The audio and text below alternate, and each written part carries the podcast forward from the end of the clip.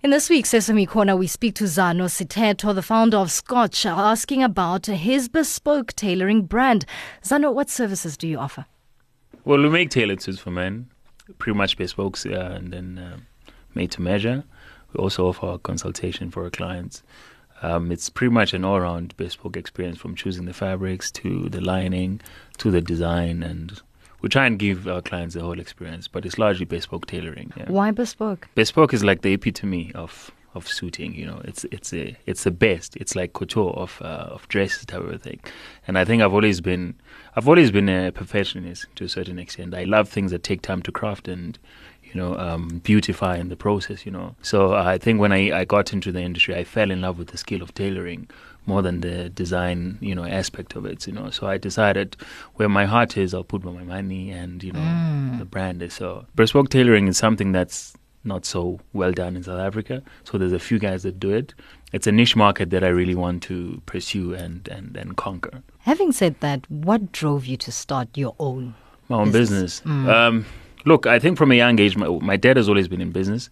I wanted to do something that I was really passionate about, something I love, something that fully expressed who I am, something that could tell a beautiful story about Africa and the people we are, you know. And I wanted to do something that would be a full description of who I am. I found design very exciting. I think when I was in high school, I didn't know that I was going to be a designer. Or when I was in after high school, you know. Yeah. I think it's only when I ended up doing the things I didn't love that drove me to find the things that I really love in life. Um, I was working insurance. I was I did construction. I did tow tracking. Um, but then I think in the process, I it was channeling me to towards something I really wanted to do. I know I wanted to study architecture, but I wasn't so smart for that. So sad part. Um, but you know, I, I, I, stumbled across design. It's not something I, I sat down and orchestrated. It found me in a way, and then when the two of us met, it was like love at first sight. How has the brand been received so far? We are about five years old now, four yeah. five years old and um, I think it's it's been overwhelming. It's been beautiful. It's been a challenge at times, but I think we, it's been beautiful embrace for South Africans. Um, a lot of people want to support. A lot of people are offering their advice. A lot of people are offering their, their time and knowledge in terms of how to build a brand, you know. Um, but I think most of the people we've worked with have been really impressed with how we've somehow built the brand to be where it is now in such a short space of time. Um, obviously, the dream is bigger, the goals are bigger, you know, the ambition is great, and what we want to do with Suits is like so super humongous type of a thing, you know. But so far, so good. I think people are loving it. I'm loving it. Obviously, there isn't enough time to really grow the brand, but then the amount of time we have utilizing it to the maximum, yeah. Give us a glimpse of those big expectations?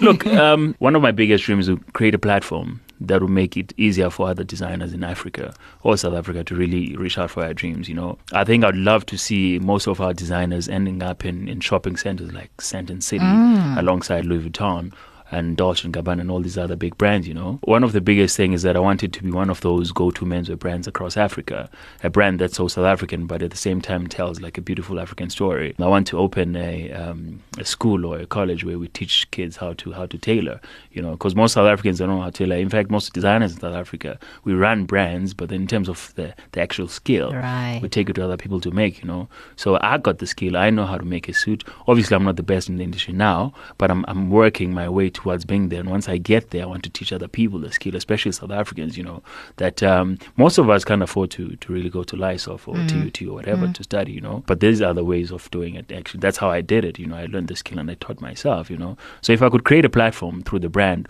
obviously that's so powerful, that's generating so much money. Mm. But then on the side, I want to create the platform whereby we can engage with our young people who've got the same ambition, same dreams, but then the backgrounds they come from, the, you know, bit disadvantaged of thing. And then we share knowledge, we share advice type of thing. I believe, you know, to be successful, you need to have a successor somehow. So yeah. when I die, I want to have taught someone, in fact, taught a lot of people that can carry on the brand and also maybe venture in their own businesses and actually run their own companies. Um, I think that's one thing that's really underlooked by a lot of us in South Africa that right. we do not want to learn the skill.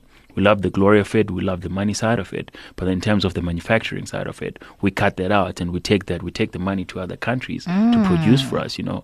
Um, whereas we have the people in South Africa, we've got the smartness, we've got the kids, we've got people that are ambitious, they've got the drive. So we need to kind of like create the platform so that they can learn. Obviously, I want to open like a chain of chain line of stores across South Africa, across Africa.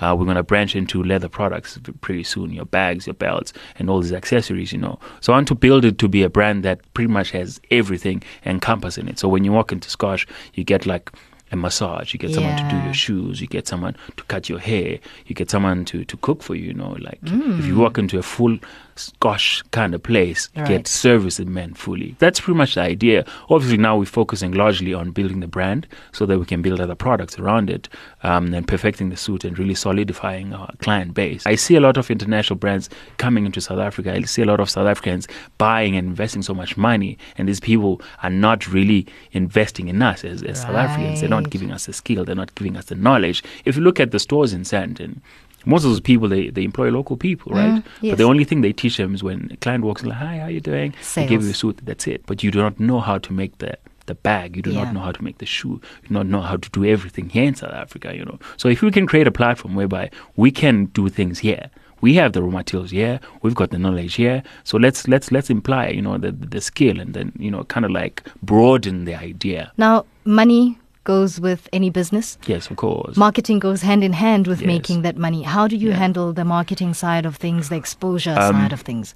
Or do you let it speak for itself? Look, well, that, that's one powerful way. You know, you, you Yeah. create a great product that you know it sells itself. But more than that, um, I think we we we kind of like have some form of a branding in terms of how Skorzch is what we sell and how we sell it via social media, via our website, via the people we interact with. Um, but I think largely our client base comes from the interaction we have with each client. We try and service them the best way we could we, we can. You know, Yeah. and then they tell someone who tells someone. Obviously, we, we get a lot of PR via radio, via newspapers, via magazines, via a couple of things we do on TV. Um, that that that draws a lot of attention to the brand. But I think one of the greatest things that has kept the brand really growing is the type of service and type of craftsmanship Yeah. we put in our product.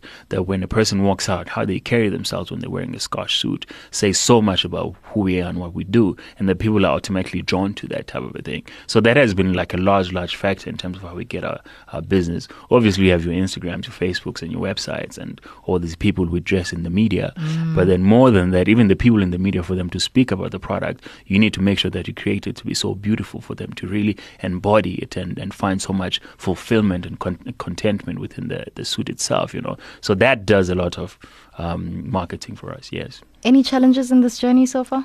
Of course. um, I think, look, I, I believe that you can achieve anything in life. Um, if you, even if you don't have the money, you know, Yeah. you need to have the ambition and, and, and, and the drive and the skill. And my biggest challenge when, when building this brand was the skill. I didn't know how to make a suit. I didn't know where to start off from. I didn't know how to finish a suit, you know. Um, and I couldn't afford to go to the school to teach me how to make a suit. But then later on in life, I actually discovered that even if you go to school in South Africa, they do not have people that major in Yeah. tailoring. So they will teach you about the theory behind design.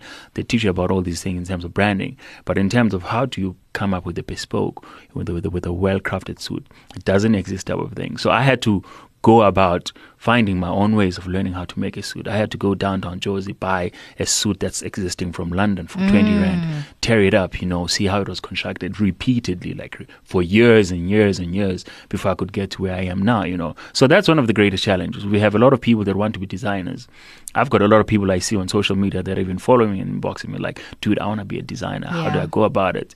Others are already in the market already, but when you look at the product and, you know, it, it doesn't balance. Yeah. And which is one of the things that most people have always complained about South Africans. Like, you guys are designers, but your product is not so beautiful, you know. Um, so that, that has always been the challenge that how do you become a creative?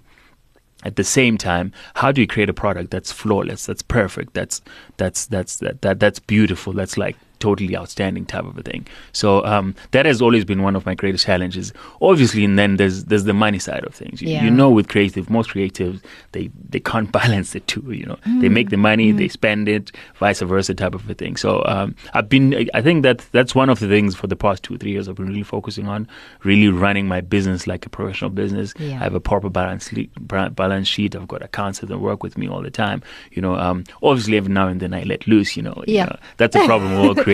Well, you, know? you do need to spoil yourself once in a while. Of course, of course, you know. Um, but other than, I think for me it was a skill. Two is how do you build something to be a brand without the knowledge of how a brand should be. Yeah. So you have an idea, you know where you want to go, but you do not have the path to get there.